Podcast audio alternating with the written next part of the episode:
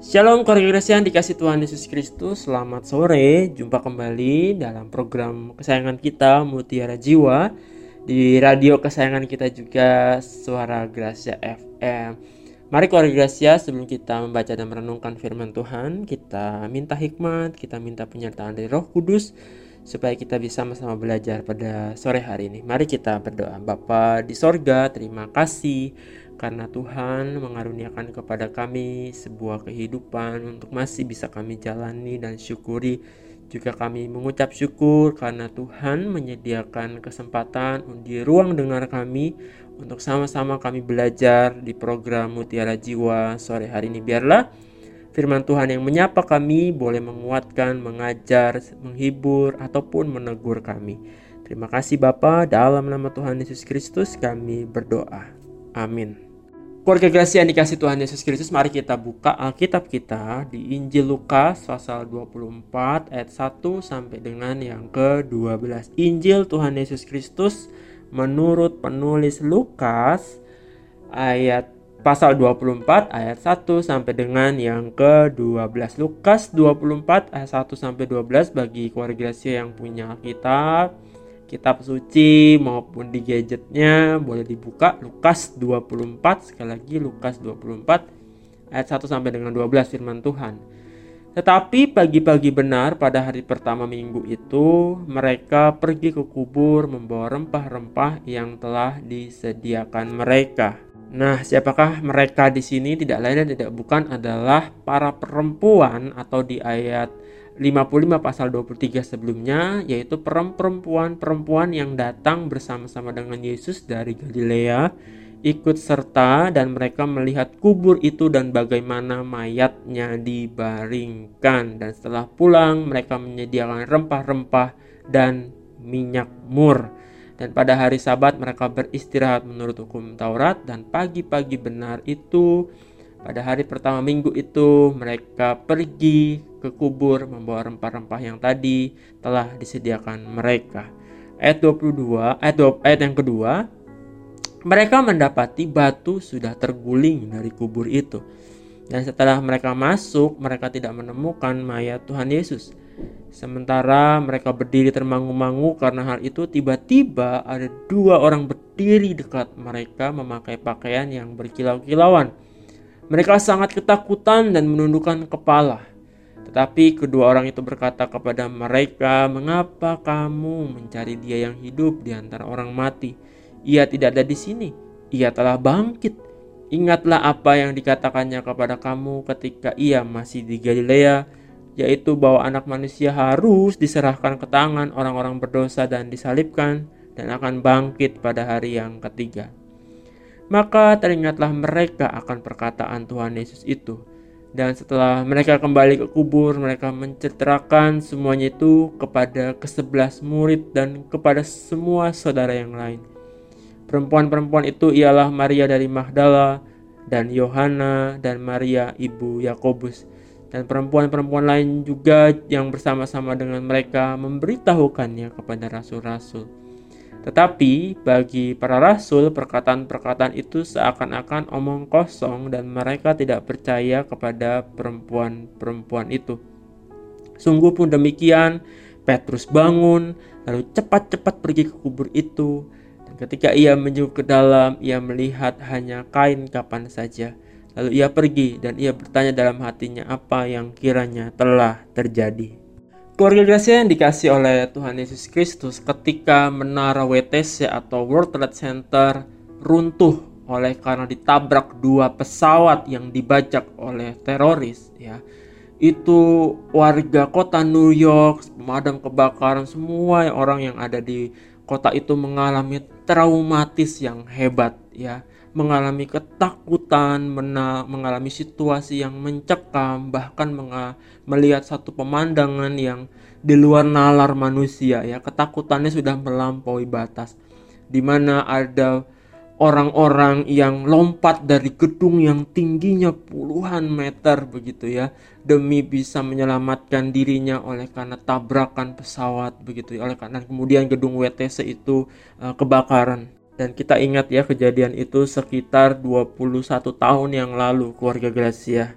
dan sampai hari ini sampai hari ini peristiwa itu masih dikenang ya e, semu mudah-mudahan dalam arti dikenang itu harusnya menjadi peristiwa yang terakhir dan kita tahu setelah peristiwa itu keluarga Gracia perang terus bermunculan ya di mana terjadi di Irak, Amerika membalas, kemudian menyerang juga Afghanistan, ya perang juga kemudian masih terjadi di Suriah, perang juga terjadi di Israel, di Palestina, dan sekarang yang terbaru antara Rusia dan Ukraina.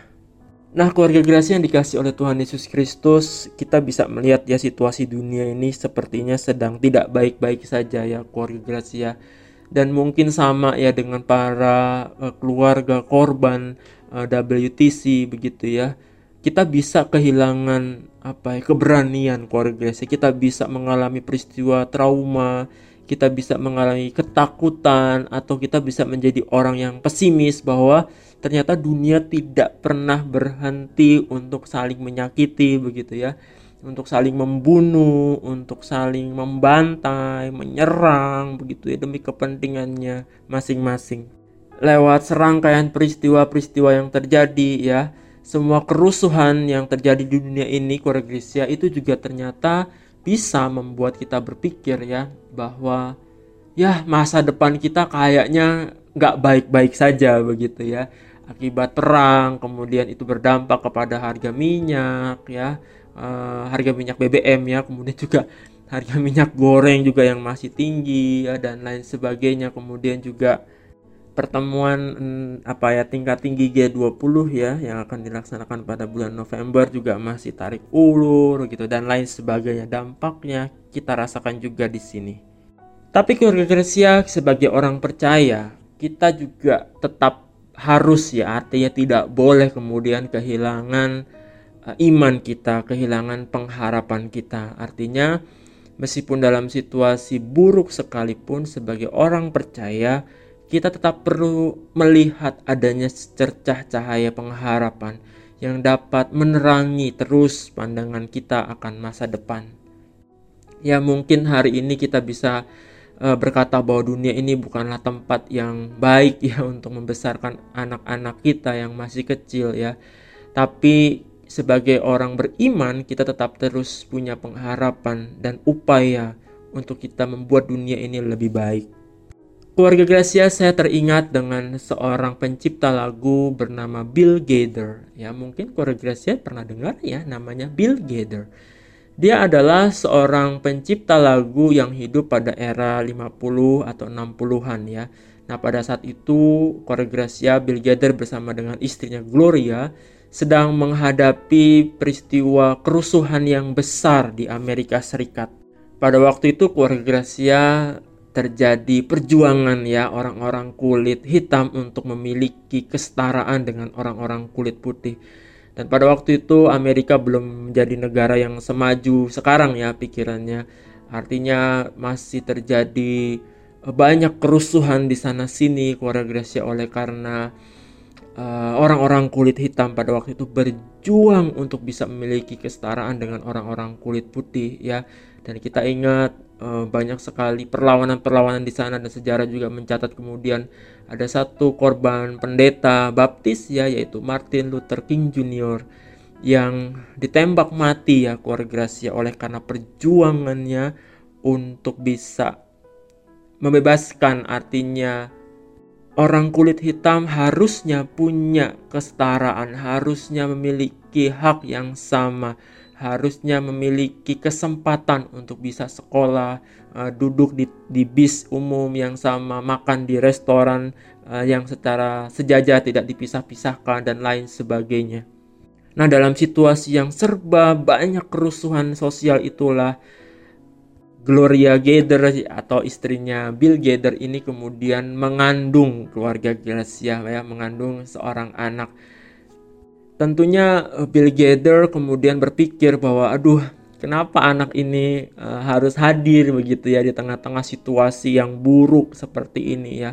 Dan ketika anaknya lahir uh, Bill Gaither menghadapi satu kekhawatiran yang luar biasa apa yang akan terjadi dengan anak ini di tengah-tengah situasi sosial yang sedang tidak baik.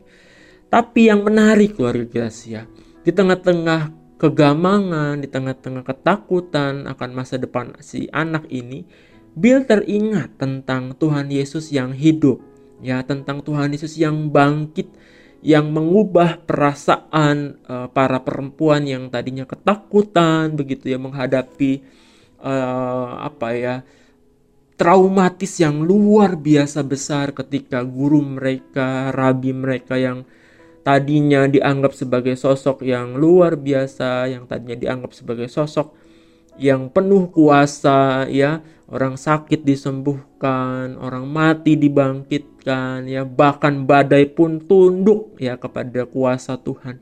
Tapi kemudian sang guru itu mati dengan cara yang sangat-sangat tidak manusiawi ya keluarga Gracia.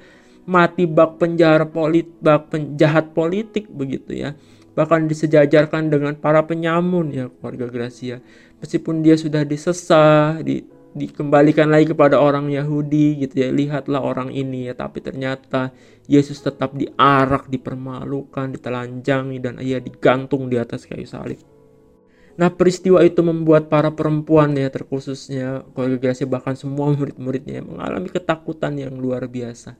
Nah Bill Gather keluarga Gracia ketika sang anaknya lahir ini dia teringat akan peristiwa Tuhan Yesus bangkit yang mengubah rasa takut menjadi keberanian yang mengubah kebingungan menjadi sebuah keyakinan sehingga para perempuan itu kemudian memberitakan bahwa Tuhan sudah bangkit ya keluarga Gracia. Nah, dari sinilah kemudian Bill Gader mendapatkan inspirasi untuk mencipta sebuah lagu. Ya, dia katakan ketika anak anaknya lahir ya, dia katakan bahwa this child can face uncertain days because he lives. Ya, artinya anak ini dapat menghadapi hari-hari yang tidak pasti ini oleh karena Yesus hidup. Ya, nah tahukah koreografi lagu yang diciptakan oleh Bill Gader judulnya apa? Ya tidak lain dan tidak bukan judulnya ada Because He Lives atau dalam buku PKJ nomornya adalah PKJ 178 ya Allah mengutus Mari kita dengarkan sama-sama lagunya barangkali keluarga Gracia lupa-lupa inget ya saya uh, mengutip dari lagu ini dari channel YouTube Anthem Lights ya Because He Lives. Mari kita dengarkan sama-sama. Because he lives, I can face tomorrow.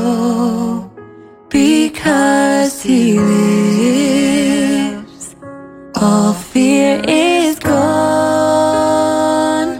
Because I know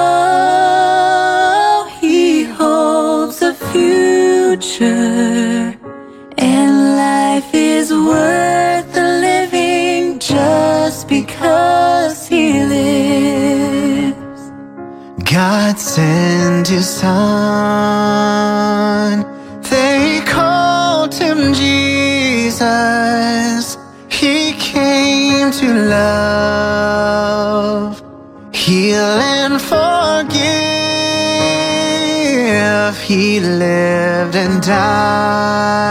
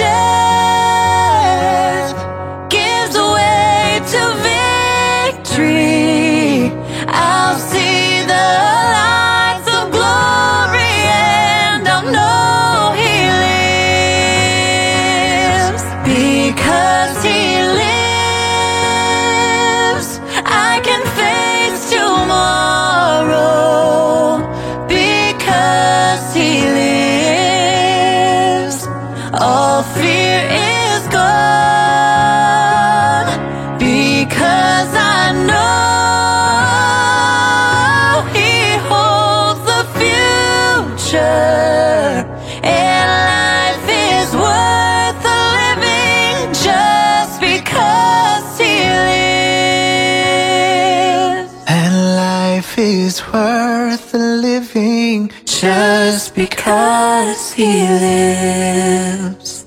Nah, keluarga Gracia yang dikasih oleh Tuhan Yesus Kristus lagu itu betul-betul menguatkan ya setiap orang yang ketika menghadapi ketakutan, kebingungan begitu ya. Tapi karena Yesus bangkit ya keluarga Gracia membuat kita jadi punya pengharapan. Nah, keluarga Gracia seperti yang diceritakan dalam bacaan kita dalam Lukas pasal 24 ya. Para perempuan juga menghadapi kebingungan ketika mereka masuk ke dalam kubur itu ya tapi mereka tidak mendapati mayatnya Tuhan Yesus ya. Tapi bersyukur ya tidak beberapa lama kemudian ada dua orang ya dengan pakaian berkilau-kilauan berkata kepada mereka mengapa kamu mencari dia yang hidup di antara orang mati ya. Ia tidak ada di sini, ia telah bangkit ya. Keluarga ini merupakan satu uh, berita sukacita yang luar biasa ya. Dan menariknya Alkitab mencatat keluarga Gracia bahwa para perempuanlah yang dipercaya oleh Tuhan ya untuk menjadi pemberita, untuk menerima pertama kali berita sukacita uh, Paskah tentang kebangkitan Tuhan Yesus. Dan mereka lah sesungguhnya para perempuan ini yang biasanya dianggap remeh oleh kalangan Yahudi ya keluarga Gracia perempuan ini kan tidak punya hak untuk bicara, tidak punya hak untuk menjadi saksi di pengadilan, begitu ya, menjadi uh, barang yang kira-kira bisa dibeli, kemudian uh, diperlakukan semau-maunya oleh laki-laki, begitu ya. Tetapi yang menarik adalah mereka dipercaya Tuhan untuk menjadi penerima dan pewarta pertama ya untuk kebangkitan Tuhan Yesus Kristus.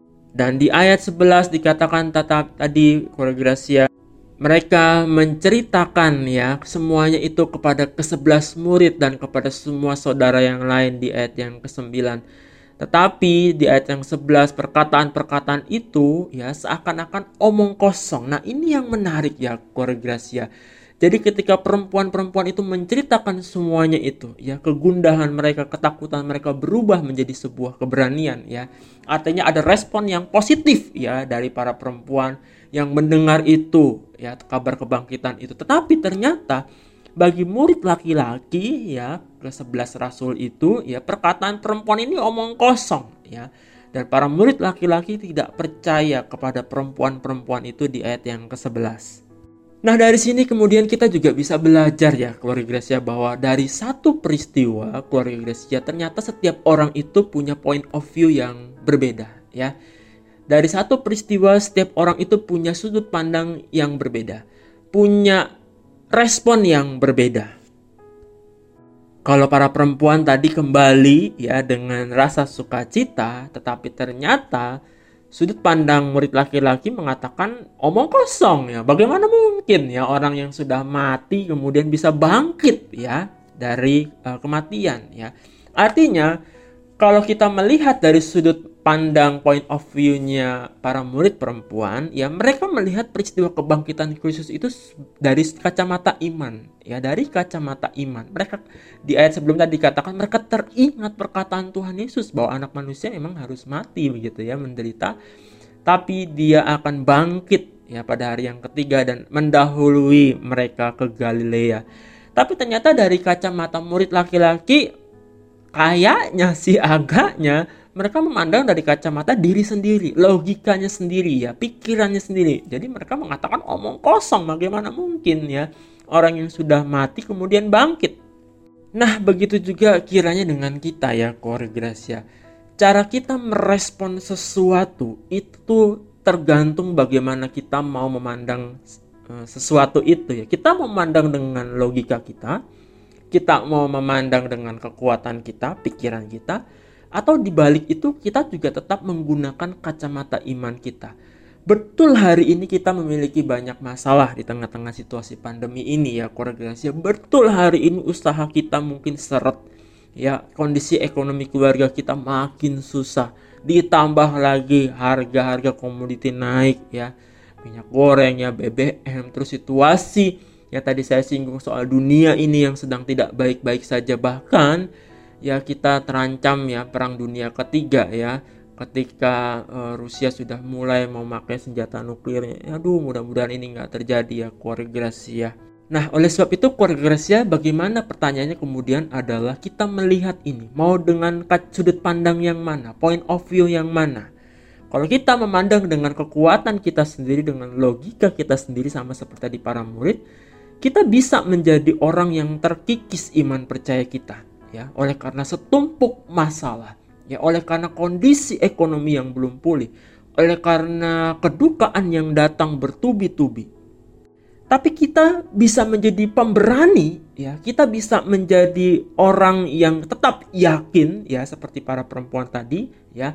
Kalau kita mau melihat segala sesuatunya dari kacamata iman ya kalau kita mau melihat segala sesuatu dari kacamata iman ya maka di situ kita akan selalu punya pengharapan ya pengharapan untuk apa pengharapan untuk berani menghadapi kembali kehidupan pengharapan untuk apa Pengharapan untuk tetap yakin Tuhan akan tolong segala sesuatunya. Pengharapan untuk apa? Pengharapan bahwa Tuhan akan menyediakan segala sesuatunya.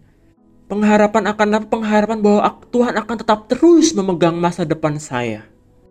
Artinya keluarga Gracia, ketika kita mencoba merenungkan peristiwa Paskah di mana Tuhan Yesus bangkit, sesungguhnya kita diajar ya, diajar apa? Untuk punya harapan ya bahwa masih ada harapan. Kenapa? Karena Yesus bangkit. Ya, kuasa maut itu sudah dikalahkan keluarga Gracia. Jadi kalau misalkan kuasa maut yang memisahkan kita ya antara Allah dengan kita oleh karena dosa dan dosa itu bisa dikalahkan kuasanya. Sesungguhnya kita bisa yakin bahwa tidak ada yang mustahil untuk Tuhan kerjakan. Kuasa Tuhan tidak kurang terbatas ya untuk mengerjakan segala sesuatu ya. Keluarga Gracia pikiran kita itu kan terbatas ya sebagai manusia.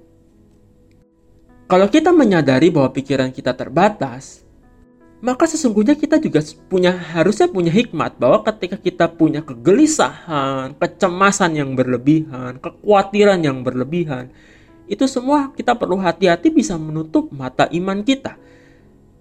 Menutup mata iman bahwa Yesus sudah bangkit keluarga Gracia hati-hati ketika kita punya perilaku ya atau memilih sikap seperti para murid laki-laki yang oleh karena peristiwa traumatis gurunya disalib, ketakutan yang terjadi ya, itu semua menutup mata iman mereka akan perkataan Yesus yang mengatakan bahwa memang aku harus mati dan tapi aku akan bangkit pada hari yang ketiga. Mereka lupa akan perkataan Yesus itu, mereka lupa akan janji Tuhan itu. Nah, bukankah kehidupan iman kita juga bisa seperti itu ya, keluarga ya? Kalau misalkan ketakutan berlebihan, kekhawatiran yang berlebihan, kecemasan yang berlebihan bisa menguasai kehidupan kita dan kalau bicara soal overthinking ya, 80-70% apa yang kita pikirkan berlebihan itu sesungguhnya tidak terjadi juga ya keluarga Gracia. Artinya keluarga Gracia lewat kebangkitan Kristus kita diingatkan jangan pernah kehilangan pengharapan keluarga Gracia. Milikilah iman yang tetap terus percaya akan kuasa kebangkitan Kristus. Kalau iman kepada kebangkitan Kristus ini kita pegang, inilah yang membuat hidup kita akan terus hidup, keluarga Gracia. Yang akan membuat hidup kita tetap punya pengharapan. Dan kalau kita punya pengharapan, percayalah, kita akan terus menjadi pribadi yang berani berjuang ya bersama-sama dengan Tuhan ya untuk menghadapi setiap tantangan kehidupan. Baik keluarga Gracia, saya akan tutup ya renungan kita pada Mutiara Jiwa sore hari ini dengan kita sama-sama lagi merenungkan firman Tuhan lewat pujian yang tadi sudah kita dengar ya because he lives atau bahasa Indonesia adalah sebab dia hidup.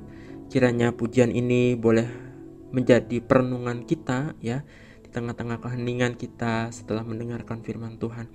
Keluarga Gracia tetaplah memiliki keberanian tetaplah memiliki pengharapan, menjalani kehidupan dengan kreatif karena percayalah bahwa Tuhan tidak pernah meninggalkan kita dan kuasa kebangkitan Kristus keluarga Gracia mampu untuk mampu untuk menjadi pegangan, mampu untuk menjadi pondasi kita melangkah ke depan.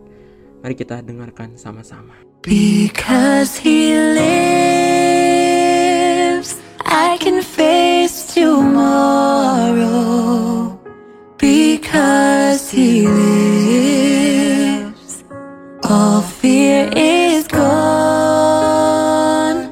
Because I know he holds a future. And life is worth the living just because God sent his son. They called him Jesus. He came to love, heal, and forgive. He lived and died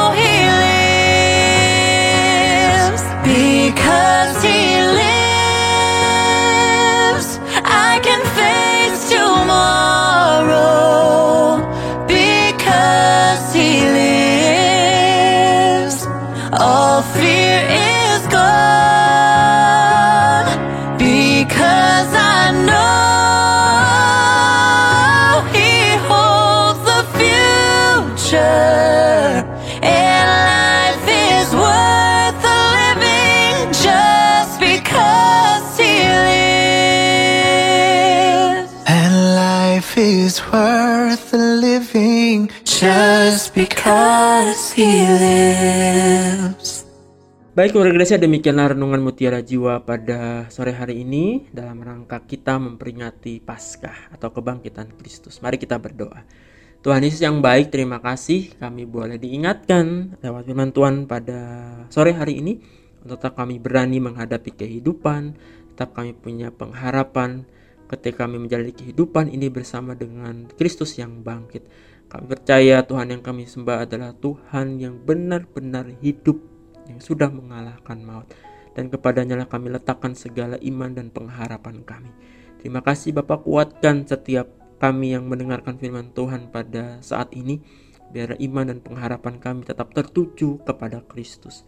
Terima kasih Tuhan untuk kebangkitanmu, untuk keselamatan yang Engkau berikan. Dalam Kristus Sang Juru Selamat Allah yang hidup kami berdoa. Amin. Demikian koregresi yang bisa saya sampaikan kepada kita semua di dalam ruang dengar kita sore hari ini di program Mutiara Jiwa. Kiranya firman ini boleh menguatkan kita semua. Sampai jumpa, Tuhan Yesus memberkati. Tetap semangat koregresi.